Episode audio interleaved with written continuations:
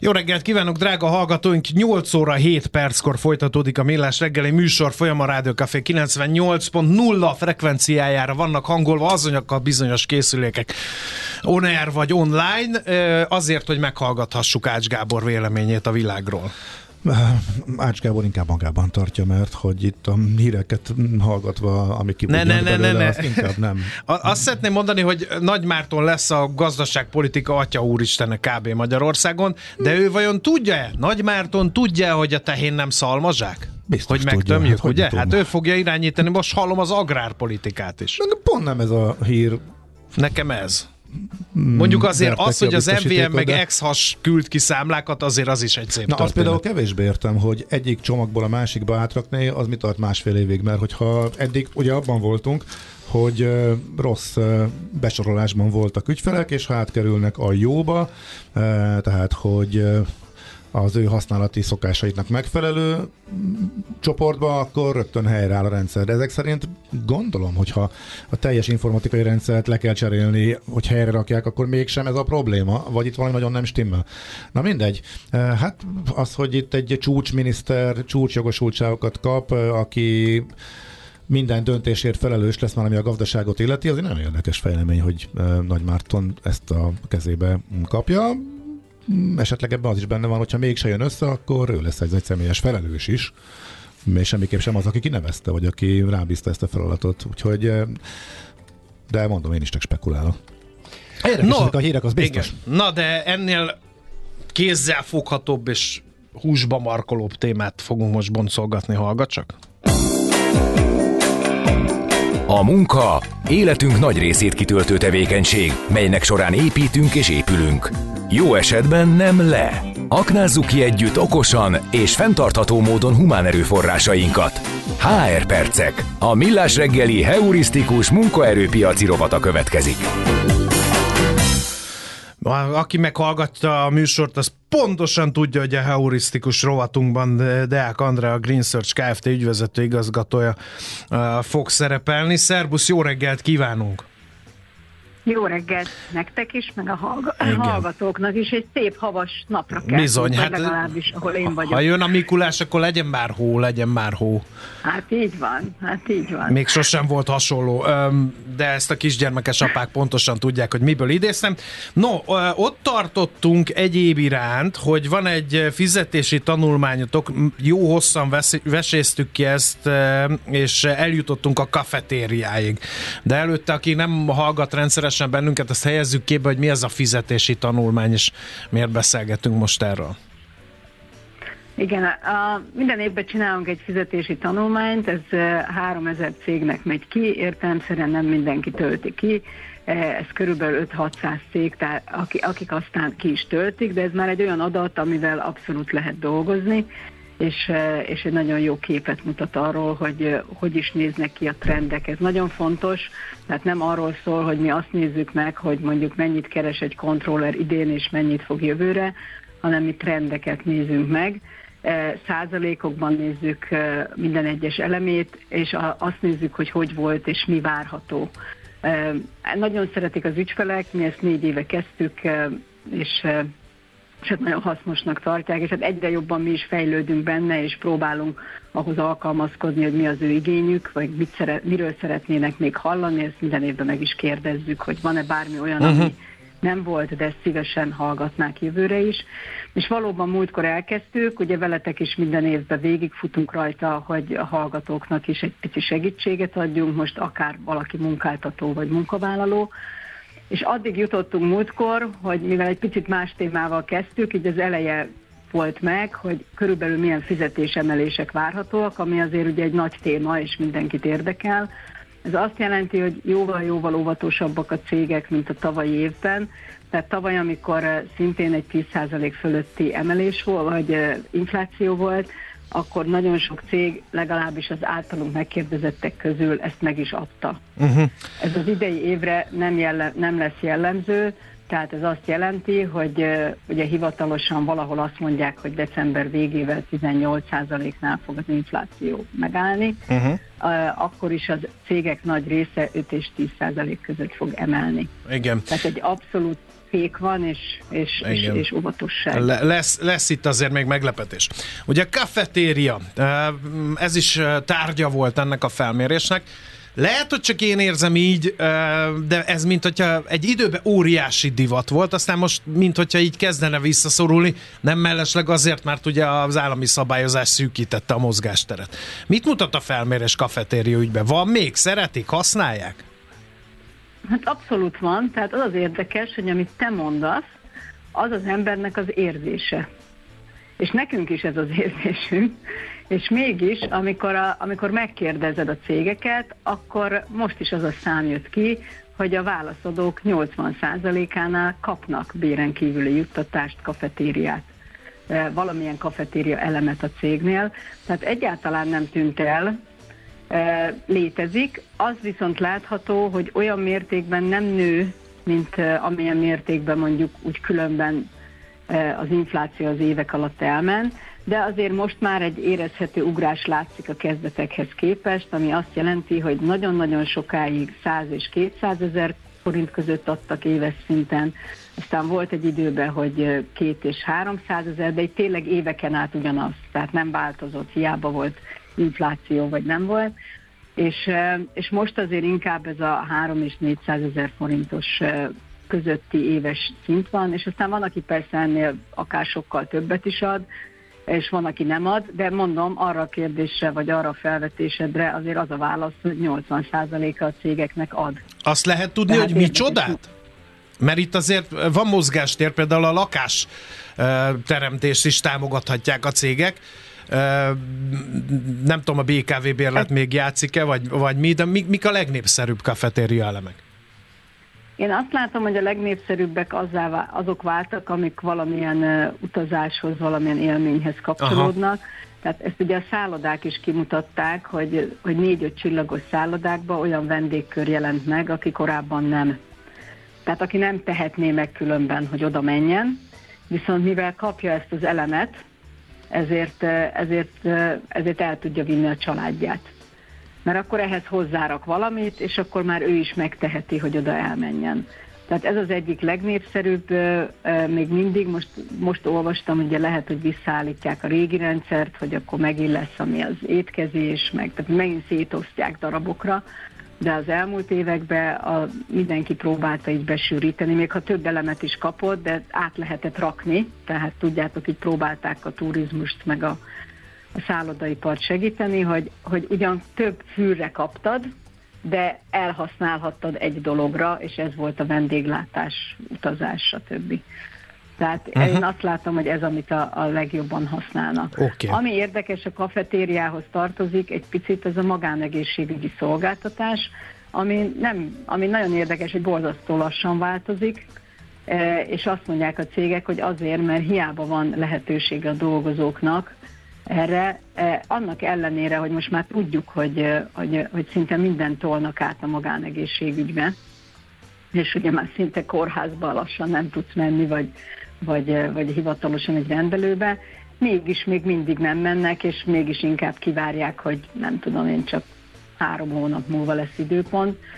Tehát ez egy érdekesség, hogy ez kevésbé változik, és ezáltal a cégek sem annyira motiváltak, hogy ebben változtassanak, de azért egy változás itt is érzékelhető, mindenképpen abban az irányban, hogy maga az magánegészségügyi szolgáltatás a menedzser szűrésekkel indult különben, sok-sok éve, tehát nagyon sokáig ez a vezetői rétegnek szólt. Ma már ez sokkal kiegyenlítettebb, tehát csak vezetői szinten 6%-a ad a cégeknek, a többiek azért abszolút differenciálás nélkül, de még mindig van egy 70%, aki egyáltalán nem ad. Tehát, és nem is nagyon gondolkozik ebben. Ez fog nőni. Tehát ez úgy tűnik, hogy ez nőni fog, tehát ez azt jelenti, hogy most van 20, mondjuk a csak vezetőivel együtt majdnem 30%, és ezt jövőre egy olyan 40%-ra rakják, de még nem tudjuk, hogy benne lesz-e, csak a tervek között van. Igen. Nyúljunk hozzá egy másik szent tehénhez, ez a home office. Itt meg olyan hírek jönnek, hogy mindenki bedobta a gyeplőt a lovak közé, boldog-boldogtalant home office-ba küldtek, mert azt hitték, hogy ez a munkaerő megtartás egyik szent tehene lesz majd. És azt lehet hallani, és már nem is annyira a munkavállalóktól, hanem például az irodapiaci szereplőktől is az, hogy kezdenek kiábrándulni a vezetők meg a munkaadók ebből a dologból, és kezdik egy kicsit visszanyírni ezt a történetet. Tehát, hogy nyilván nem fog megszűnni a home office, de azt a fajta szabadságot, amit a Covid miatt megkaptak a dolgozók, azt nem nagyon fogják hosszú távon megkapni. Lehet, hogy lesz egy-két nap home office, inkább egy, mint kettő. Mit mutat a felmérés ebben az ügyben? Hát teljesen ugyanezt mutatja. Tehát valóban ez a teljes home office, ez úgy tűnik, hogy azért nem olyan sikeres, mint azért remélték, vagy gondolták. Én, ha emlékeztek, mindig is azt mondtam, és most nem azért, hogy magamat dicsérjem, hogy valószínűleg a hibrid lesz majd hosszú távon a megoldás. Tehát az, amikor lehetsz otthon is, meg az irodába is. És ennek nagyon, nem csak az a lényege különben, hogy esetleg többet és jobban dolgozol, ha bemész az irodába, hanem egyszerűen a szociális háló és az, hogy emberekkel találkozol, ez tényleg elindult a munkavállalók részéről is. Tehát, hogy nem, mert nagyon sokáig az volt, hogy a munkáltató szeretné, hogy visszamenjenek az emberek, és most elindult egy elég erős igény a munkavállalók részéről is, hogy legalább egy héten egy-két napot bemenjenek, és amit most nagyon sokat hallok, hogy úgy indult ez a visszamenetel, hogy akkor nem tudom, én vezettek egy Excel táblát, vagy most virtuálisan egy Excel táblát, hogy ki mikor jön be, hogy ugye most nincs már annyi iroda és asztal, mint korábban, és hogy ha bejön valaki, akkor azért le tudjon ülni és dolgozni, tehát tudják azt, hogy egyszer egy időben hányan vannak benn. És most ez tényleg így alakul át, hogy hát legyen egy olyan nap, amikor viszont mindenki bejön. Uh-huh. Éppen ezért, mert hogy azt mondták, hogy van, aki hónapokig így nem, még így sem találkozik kollégájával. A szerencsés. Egy héten kétszer, de még akkor sem találkozik. Tehát teljesen áll az vissza, hogy igenis járjanak be, és valóban az irodapiac is ezt jelzi vissza, mi is látjuk, ahol vagyunk. No, menjünk akkor még egy fejezettel odébb ebben a felmérésben, nézzük a gazdaság és geopolitikai hatásokat. Mennyire félnek az ember, vagy a munkáltatók például a vendégmunkás kérdéstől, mennyire félnek a geopolitikai bizonytalanságtól, hogy egyre több a bizonytalanság, és itt most a háborúkról beszélünk, gazdasági nehézségekről beszélünk, energiaválságról beszélünk, hogy ezek megismétlődhetnek esetleg. Jöhet-e egy újabb járvány, stb. Tehát, hogy nagyon sok ismeretlenes egyenletet kell megoldani, ha valaki foglalkoztatáspolitikát akar csinálni, meg ha jó HR-t akar csinálni. Mit látnak a cégek? Mekkora a bizonytalanság? Lehet, hogy a munkaerőpiacot azt hagyjuk is ki ebből az egészben, mert az talán egy külön fejezetet is megér. Tehát akkor maradjunk a gazdasági bizonytalanságoknál. Most akkor vegyek-e föl embert? Ne. Beindul-e a gazdasági növekedés? Ne. Kell erre árbérnövekedésre számítani a gazdaságba, vagy nem? Lesznek-e, nem tudom én, újabb szankciók, amik megnehezítik a dolgot? Esetleg elmérgesedik-e a helyzet a Balkánon? Stb. Szóval ezek mennyire foglalkoztatnak egy munkaadót? Értelemben foglalkoztatnak, és ami ugye nagyon nagy nehézsége, ennek az elmúlt, most már azért mondhatjuk, hogy évek óta tartó, a Covid óta aztán meg fölerősödő helyzetnek, hogy egy teljes bizonytalanság van. Tehát az, hogy holnap mi lesz, ezt senki nem tudja ma. Persze ez egy túlzás, mert 1000 elemzés készül, meg felmérések készülnek, de hányszor olvassuk azt, vagy én akár az ügyfeleimtől hallom, hogy hát igen, ezt benéztük, azt gondoltuk, hogy. És aztán mégsem úgy van. Egyértelműen az elmúlt, és most akkor maradjunk egy picit így tényleg a földön és az elmúlt egy évnél, megviselte a cégeket ez az év, még akkor is különben, hogyha ők az üzletben annyira nem értek el rossz eredményt. De a bérek az egy extra dolog, tehát a jelöltek azok most már a csillagos eget is elkérték az elmúlt egy évben, és teljesen kontrollálatlanul muszáj volt emelni a cégeknek valamennyit, és én azt látom, hogy éppen azért, mert egy kicsit kivéreztették a munkavállalók a cégeket, most egy nagyon erős fékbehúzás van, mert most azért azon kell elgondolkodni sok vezetőnek, hogy úgy megnövelte a költségeit, hogyha viszont a jövő évben nem lesz olyan jó, akkor ez komoly problémát fog okozni. Tehát akkor lehet, hogy el kell bocsátani. Tehát lehet, hogy megemelni 1%-kal, de lehet, hogy ez majd két embernek a kihullásra. Tehát egyértelműen egy teljes bizonytalanság van. Az, hogy a világban mi történik, ezt nem tudjuk befolyásolni. Mi ugye azt tudjuk, ami a mi kis saját kis környezetünkben van. Igen. Hogy, és a problémák nagy részét az az igazság, hogy elég egyszerűen orvosolják a céget, tehát a fizetéseket próbálják vagy emelgetni, vagy valamilyen plusz juttatást adni. Tehát egy picit az emberek egy nagyobb biztonságban érezzék magukat ettől még. Ez nem feltétlen van biztonság, de az érzetük az az, hogy ez esetleg lehet. Ezért mondom, hogy ezért lesz a következő nagyon nehéz, mert nagyon sok olyan felünk van, például akik olyan létszámszókat rendeltek el, ahol ha valaki elmegy, sem lehet fölmenni. Igen. Tehát nem arról van szó, hogy nem lehet bővíteni. Igen. Már el is kanyarodtunk a munkaerőpiacra ezzel a félmondatoddal, de akkor hagyjunk végig ennek a logikáján.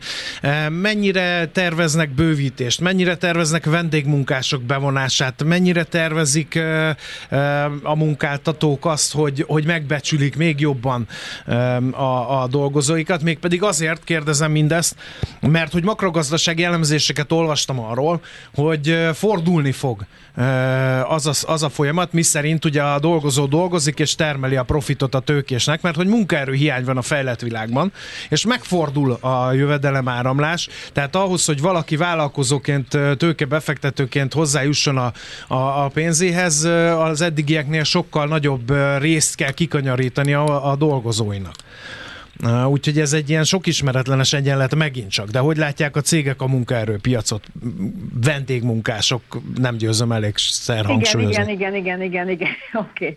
Jó, igen, előbb arra nem adtam választ, elnézést, tehát igen, a vendégmunkások azok nagyban megjelentek a magyar piacon, és ezért ez egy nagyon fontos dolog, hogy ettől azért, tehát sokan azt gondolják, hogy kiszorítják a magyar munkavállalót. Tehát miért van itt is ez, vagy miért van ott is az, amikor hát tulajdonképpen itt vagyunk mi is, de nincsenek. Tehát az nagyon fontos, hogy nincs elég munkaerő, és ezért van szüksége a piacnak arra. Ugye nagyon sokat lehet olvasni, hogy a Fülöp-szigetekről hozzák akár kontingensekkel az embereket. És hát azért szeretik őket, mert különben nagyon érdekes, hogy ez is egy tévhit, hogy ők olcsóbbak, ők egyáltalán nem olcsóbbak, mert hogy őket ugye közvetítő cégeken át lehet hozni, akiknek fizetni kell, tehát egyszer ki kell fizetni ugyanúgy a bérüket, és utána még egy csomó költsége van a cégnek. Viszont ami a nagy előny velük, hogy valahogy azt mondják azok, akik ilyenekkel dolgoztatnak, hogy nagyon megbízhatóak, mivel általában család nélkül érkeznek, így nem mennek állandóan szabadságra, szorgalmasak, és kiszámítható az, hogy mennyit vannak. Tehát például a Fülöp-szigetekkel egy államközi egyezmény van, hogy 2 évig dolgozhatnak itt, és utána haza kell menniük, de utána jöhet a következő. De 2 évig, ezt hotelesektől hallottam, hogy 2 évig viszont tényleg szinte 0-24-ben számíthat rájuk. Tehát nincs az, hogy sajnos a magyaroknál sokszor van az, hogy meg se jelenik reggel. Tehát fölvettük, megkötöttük vele a szerződést, majd nem jelenik meg, és azt se tudjuk, hogy hova lett, és ő lehet, hogy közben elment egy másik céghez. Tehát a vendégmunkásra nem ellenségként kell tekinteni, mert nagyon-nagyon sokakat segít, és egyszerűen azt pótolja, ami nincsen. Ugye ezekről évek óta beszélünk, hogy egyre kevesebben akarnak fizikai munkát végezni, és mindenki szeretne irodákban ülni, és kényelmesen élni, de hát egy csomó fizikai munka van, amit még mindig kezdünk.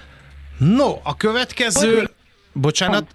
A következő kérdéskör, és talán legyen ez az utolsó fejezet, hogy látják 2024-et? Mert most mindezt, amit vázoltunk, ez egy akkora katyvasz jelent, hogy itt, ha így rám bökne mondjuk az Ács Gábor, hogy na akkor Mihálovicskám, vegyünk-e fel új munkavállalókat a Millásreggeli Kft.-be, akkor én bizony Isten nem tudnék. Talán valami Fülöp-szigeteki munkavállalóba esetleg gondolkoznék, de nagyon tovább nem mernék menni. Amit tulajdonképpen itt többször most már mondtam, óvatosak a cégek, a legtöbben különben stagnálásra számítanak, vagy pedig csökkenésre. Tehát ezt teszi ki a válaszadóknak a többsége. Van egy rész, ami picit, tehát egy fellendülésre számít egy nem tudom én, 15-20%, de a többi 80 az nem.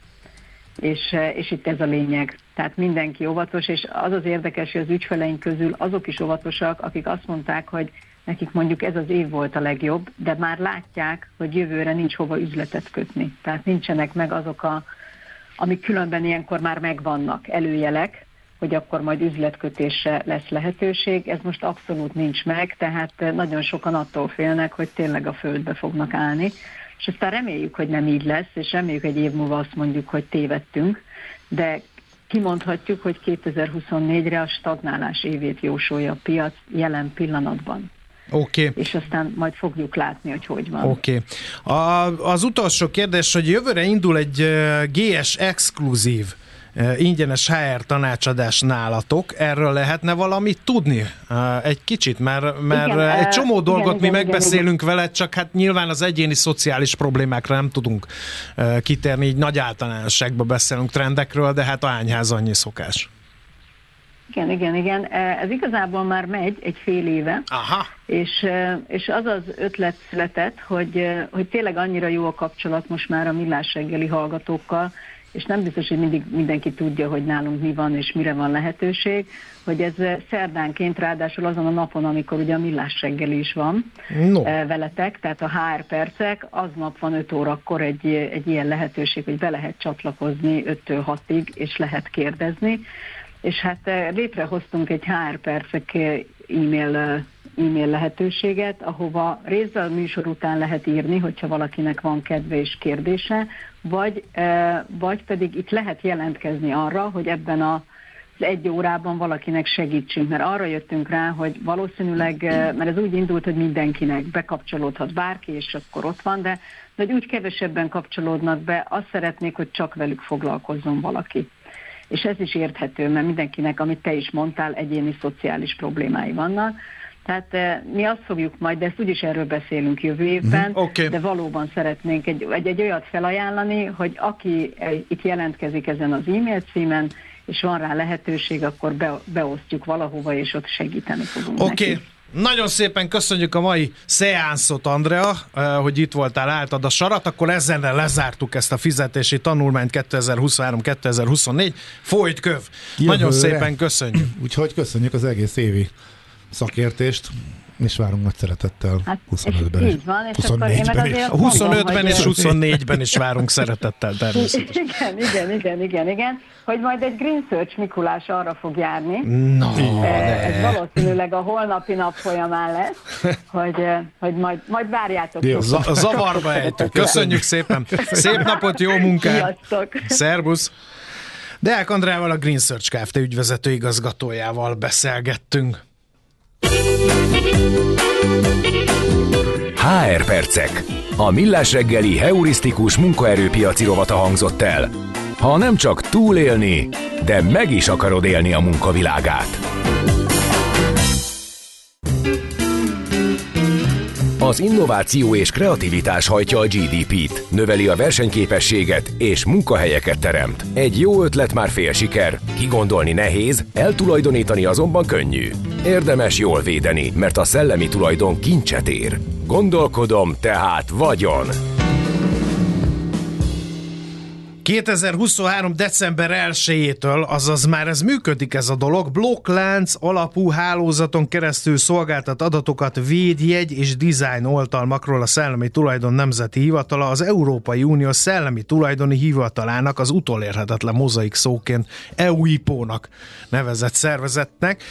Bognár Tivadar, a Szellemi Tulajdon Nemzeti Hivatala digitalizációs és fejlesztési ügyekért felelős főigazgatója majd elmagyarázza nekünk, hogy miről van szó. Jó reggelt kívánunk! Sziasztok! Üdvözöllek benneteket! No, mit jelent ez pontosan? Mire jó ez a blokklánc alapú hálózaton keresztüli adatszolgáltatás? Ezzel a projekttel lényegében csatlakoztunk az Európai Unió Szellemi Tulajdoni Hivatalának egy olyan szolgáltatásához, amelyen keresztül design és védjegyadatokat, publikus design és védjegyadatokat osztunk meg az Európai Unió Szellemi Tulajdoni Hivatalával. Ez az szervezetnek nyilvános szolgáltatásaiba csatornázódik be, és ezzel segítjük a nagy közönséget a tájékozódásban a védjegy és dizájnoltalmak kapcsán. Azzal, hogy blokklánc alapú hálózatra tértünk át, azzal pedig azt a célt fogjuk elérni, értük el lényegében, hogy a jövőben többletszolgáltatásokat tudunk majd felépíteni, és elérhetővé tenni a nagy közönségnek. Uh-huh. Hogy eddig hogyan működött, milyen hálóvaton, vagy mi a változás? Mi volt eddig, mi lesz most? Eddig is működött, eddig egy klasszikus adatátadás zajlott a Szellemi Tulajdon Nemzeti Hivatala és az Európai Uniós Társszerv között. Hogyan, pendrive-on, vagy e-mailben, vagy hogyan, vagy milyen módon? Hát, hogyha nagyon technikai akarok lenni, ez egy FTP kapcsolaton megvalósított adatáttöltés volt minden egyes napon, hogy frissen tartsuk az adatbázisokat. Azzal, hogy áttértünk egy blokklánc alapú áttöltésre, ezt a kapcsolatot modernizáltuk, és nyilván a blokkláncnak bizonyos előnyeit is kihasználjuk, például, hogy nem egy centralizált működés van, hanem egy decentralizált hálózathoz kapcsolódtunk. Egyébként... Kik csatlakoztak már ehhez? Tehát ez ilyen elterjedt, vagy most kezd ez népszerűséget szerezni magának ez a megoldás? Még egyelőre azt gondolom, hogy a hullám elején vagyunk, ami azt jelenti, hogy Magyarország 9-én csatlakozott ehhez a hálózathoz az Európai Uniós tagállamok közül. Okay. Olyan igen? Tagállamokkal vagyunk egy hullámban, mint Lengyelország, Portugália, Olaszország, de megemlíthetem Máltát, Észtországot, Lettországot, nyilván az Európai Unió Szellemi Tulajdoni Hivatalával együtt, és velünk egy időben csatlakozott Görögország a hálózathoz. No, és a következő kérdés szinte adja magát ordítva, milyen jövőbeni fejlesztéseket alapoz meg ez a mostani csatlakozás? Több szolgáltatásnak a kialakítása is folyamatban van. Ilyen például a védjegyadatoknak, dizájnadatoknak a historikus összehasonlítási lehetősége blockchain alapon.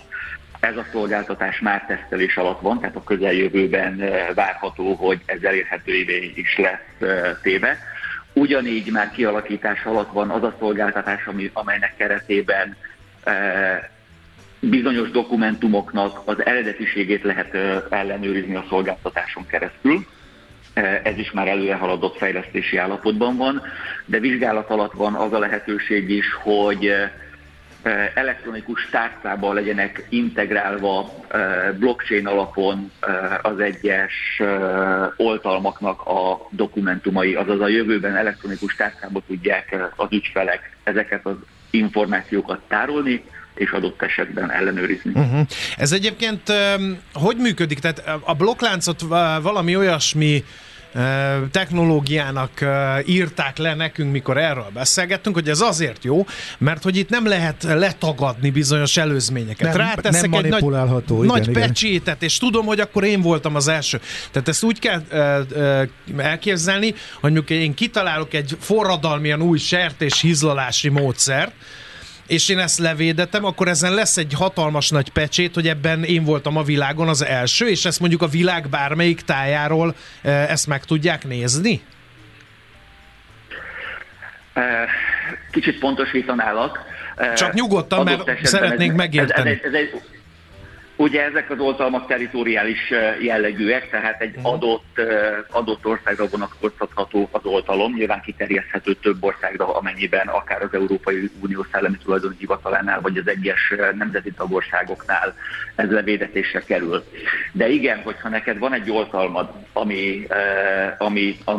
ami téged illet meg, akkor ezt lehet ezen keresztül ellenőrizni, és visszatérve a blockchain egyik nagy előnyére, a blockchain pont abból adódóan, hogy nem egy centralizált, hanem egy decentralizált hálózat, lényegében manipulálhatatlan, azaz az ott lévő adatok egyszerre leképeződnek a hálózat összes résztvevőjének, fogalmazunk így, az adatbázisában, és ez az letárolt adathalmaz teszi lehetővé például azt a szolgáltatást, amit már említettem, hogy a későbbiekben le lehessen ellenőrizni, hogy milyen változások történtek az adott oltalom adataiban, milyen időszakon belül, tehát lényegében lehet adni egy rálátást arra, hogyha valakinek van egy oltalma, mondjuk neked, ahogy te mondtad, és ez az oltalom korábban bejegyzésre került, akkor egy adott időszakban hány változás lesz indítva rajta, és az mit jelentett az adott oltalom tekintetében. Azért fontos, és azért kérdeztem erre rá ilyen már-már szájbarágos módon, mert egy nagyon fontos dolgot akarok kérdezni, hogy akkor ez most kinek? A magyar ügyfeleknek jó ez? Ez a blokklánc alapú adattovábbítás, vagy inkább a nemzetközi ügyfeleknek, mert hogy épp ugye az EUIPO neve is szóba került már többször a beszélgetésben.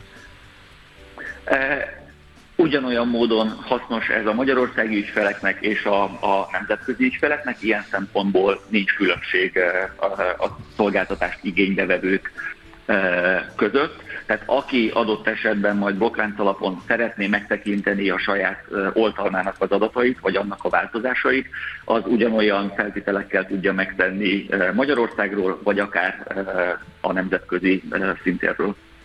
Na jó, hát akkor minden kérdésből kifogytunk. Köszönjük szépen az összefoglalót, és akkor sok sikert a rendszer működtetéséhez. Bizonyára fogunk még erről is beszélni a közeljövőben. Köszönjük, szép napot, jó munkát!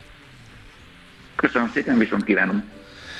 Bognár Tivadarral beszélgettünk, a Szellemi Tulajdon Nemzeti Hivatala digitalizációs és fejlesztési ügyekért felelős főigazgatója ő.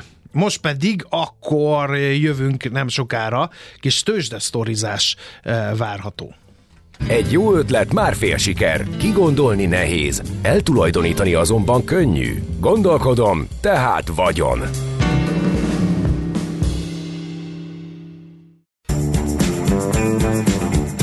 Nem tudod, hogy az információözönben mi a fontos, mi a piacmozgató? Gyors jelentések, gazdasági mutatók, események? Csatlakozz piaci hotspotunkhoz, ahol friss és releváns információ vár. Jelszó Profit. Nagy P-vel. A vonal túlsó végén pedig Kababik József, az Erste Befektetési Zrt. Üzletkötője. Szervusz! Jó reggelt kívánunk! Mit hozott a Mikulás? Kíváncsi vagyok, hogy meg tudod-e dönteni a 10 perc, vagy a 8 percbe sűrített 16 híred rekordját, mert ezt tőled láttuk nem is olyan, vagy hallottuk nem is olyan régen. Na, de akkor nem szabad közben szólnom. Az jó, ha vannak rekordok. Na, ugye októberben a piacon volt egy elég komoly esés, és novemberben meg is, illetve most december elején meg egy emelkedés, ez elmondható az európai, amerikai, a magyar piacra is egyébként. És ugye a kettő az összefügg, mint ugye az okával, októberben 5%-ra mentek föl csúcsra, ugye az amerikai 10 éves hozamok, illetve helyi csúcsra, vagy lokális csúcsra, és az európaiak november végén meg azt láthatjuk, hogy esnek a hozamok, az az 5%-os 10 éves amerikai, ez most már 4,2-n van. Ennek nyomán ugye, ugye az alternatív költségek ilyenkor így csökkennek, javulnak, tőzsdék meg úgy emelkednek. Ugye ennek köszönhető, hogy csúcs közelben van Amerika, és a DAX meg történelmi csúcsra érkezett lényegében tegnap. Tehát azt bátran elmondhatjuk, hogy a makroadatokon felül leginkább a monetáris politika várható alakulása alakítja az árfolyamokat, szóval másképpen fogalmazva úgy is mondhatnánk, hogy ez az emelkedés, tehát a piac megelőzte a várható kamat csökkentést, mert már ezt árazta be, és érzésünk szerint egyébként egy kicsit túlárazta a dolgot a 10 éves kötvények csökkenésével, és azzal, hogy a részvénypiacok mentek. Ugye a múlt héten volt Jerome Powell beszélt, azt mindig figyelik, és ugye nála is már azért kimaradt az, hogy lenne még egy kamatemelés, a múltkor nem is volt, szerintem nem is kellett, meg már nyilván most sem, ugye nagyon durván jön lefelé az infláció. Rögtön piac is árazta a csökkentést rögtön. Így van, és akkor már a kamatcsökkentést árazza. Azért most ott tartunk, hogy már márciusra árazza a piac, 2/3, tehát 66%, hogy már márciusban kamatcsökkentés lesz, és a júniusit meg 100%-ra. Tehát a piac az már elkönyvelt, hogy mennek lefelé, hogy kamatot kell csökkenteni. A Fed nem beszél látványosan kamatcsökkentésről, nem is akar, de a piac meg azt mondja, hogy ne felejtsük el, hogy a Fednek már egy csomószor nem volt igaza, hogy annak idején még mindig pénzt nyomtattak, amikor még ment az infláció, és azt mondták, hogy átmeneti lesz, aztán nem az lett. mind igaz, de az idei évben pedig a piacnak nem volt igaza folyamatosan, mert a Fed nem azt csinálta, amit a piac akart, és a piac már év eleje óta, sőt tavaly év vége óta várja a kamat emelési ciklus befejezését, és illetve a csökkentés elkezdését, és majdnem egy éven keresztül meg a piacnak nem volt igaza. Így van, nem találta, hogy mit fog csinálni a Fed, de aztán hát látjuk, hogy most majd eltalálja-e. No, és akkor hát ugye ezzel együtt, ugye most már nem is arról beszél, az infláció az nagyon szépen lejön, nem az inflációról fogunk jövőre leginkább beszélni, hanem arról, amiről már most is sokszor szoktak, hogy puha landolás, vagy milyen landolás következik. Ugye az amerikai harmadik negyedéves gazdaság az borzasztóan erős volt, viszont most már egyre több olyan adat jön ki, amely arra utal, hogy gyengülget, tehát haladunk a puha landolás felé. 49,4 pontra esett novemberben az S&P globál feldolgozóipari beszerzési menedzser index az októberi 50 pontról, ugye ez USA, ezzel az utóbbi 7 hónapban 6-szor van gazdasági lassulást becslő tartományban. Ezzel idejűleg az ISM beszerzési menedzser index is borúsabb képet festett, 46,7 pont maradt novemberben, 47,8-at vártak, tehát az is lefelé mutatott. Visszaesett az amerikai gépipari rendelés állománya várt 3%-nál és nagyobb mértékben 3,6%-kal, és ma Európában és azt hiszem Németországban jöttek egyébként ehhez hasonló adatok. Ugye a német gazdaságban meg tudjuk, hogy gondban van, meg egyébként meg politikai problémák is vannak ott, tehát és ugye Európa legerősebb államáról beszélünk. Ennyit a makroszintről, ugye most azt találgatják, hogy ez az emelkedés, ami a piacon van, az tovább fog-e tartani, vagy sem. Az amerikai nagybankok ők pesszimistábbá váltak, a Goldman szerint a részvények rallyja után most már némi visszahúzódásra lehet számítani. A City is csatlakozott ehhez a véleményhez, tehát hogy azt gondolják, hogy kicsit túlment a piac. A piac logikusan azért ment túl, mert most még a kamat csökkenésnek, a hozam csökkenésnek örülnek. Majd a kérdés ugye jövőre az lesz, hogy amikor látjuk a rosszabb gazdasági adatokat, akkor már a recesszióról vagy annak közelségéről fognak beszélni. Igen, és hogy ez hogyan gyűrűzik át a cégprofitokban, tehát a profitok mennyivel esnek emiatt vissza. Így van, tehát hogy igazán így van, hogy ez lesz itt a harmadik fázisa a dolgoknak. Olajra két hete is beszéltem róla, akkor még vártuk az OPEC döntést, hogy majd jól fölbeszélik az olajat, ahogy ők ezt szokták. Nem sikerült most ez nagy. Ugye el is halasztották, aztán jött a későbbi döntés, az meg nem volt egységes. Ugye Szaúd-Arábia, ő a legerősebb ilyen szempontból, de mások így esetleg egyénileg vállaltak termelés csökkentést, és ez nem segített az olajnak, elég sokat esett. Most a szaudi vezetés ugye megint nyilatkozott, hogy ők akár március után is tudnak csökkenteni, megbíznak Oroszországban, hogy ő betartja az export csökkentését, vagy a vállalását. Ezt nem van nehéz betartani, ők nagyjából ugye embargó alatt vannak, de ebben bíznak a szaudiak. Ne felejtsük el, hogy 95 volt a Brent még szeptember végén, most meg 77 körül vagyunk. Szerintem ez egyébként meg összefügg, ez az olajár, sőt biztos, hogy összefügg a egyre gyengébb makroadatokkal. No, mesterséges intelligenciával kapcsolatos technológiai ökoszisztémát tervez kiépíteni Japánban az Nvidia. Ők mostanában nagyon sokat dolgoznak, jól is megy az árfolyam. A chipgyártó japán kutató szervekkel, vállalatokkal és ilyen startupokkal partnerségben építene mesterséges intelligencia gyárakat, mondta el a vezérigazgató. Ő japán lakosságot is szeret a mesterséges intelligenciával kapcsolatban, kutatólaboratóriumokat hoznának létre, már a miniszterelnökkel is találkoztak, beszéltek erről, úgyhogy Japánban erősít az Nvidia. No, a GM és az elektromos autóra való átállás, ugye minden régi hagyományos márka már azt mondja, hogy 2035-re már 100%-ig elektromos flottát fognak létrehozni. Most volt a GM vezérnek egy nyilatkozata, hogy most már úgy fogalmazott, hogy ha a vásárlók nem állnak készen teljesen majd a váltásra, akkor nem biztos, hogy ez így lesz. Ugye ezt a kereslet függvényében fogják alkalmazni. Picikét ilyen meghagyják a visszautat ahhoz, hogy akár dízel vagy benzines autók tovább autókat továbbra is gyárthassák. Tehát ez meg lehet, hogy azzal van kicsit összefüggésben, hogy az elektromos autópiac sem nő olyan mértékben, mint amilyen mértékben akarták. Ugye a bankokról beszéltem, hogy pesszimistábbakká váltak, és akkor még egy bankír, a McKinsey szerint a mesterséges intelligencia eszközeit felhasználva a termelékenység növelésével évi 340 milliárd dollárral is nőhet a bankszektor bevétele. Ezt állítja a tanácsadó cég, tehát ugye a bankok ezeken nagy nyertesek lesznek. Az értékesítés, a marketing és a call center ezek közé fog tartozni, a munkavállalók feladatait átvállalhatják. Még van egy nagyon rövid Spotify hírem, hogyha egy percet adtok. A kirúgások? Nincs idő, akkor nem. Így van. Igen, 17%-ot küldi el az alkalmazottainak. Ez 1500 dolgozó. Jól megy a Spotify-nak, de hát a költségeket le akarja szorítani.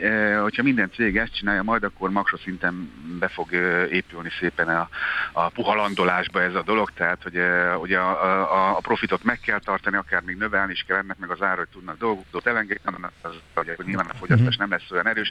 2,65%-ot emelkedett egyébként, éves csúcson van a Spotify.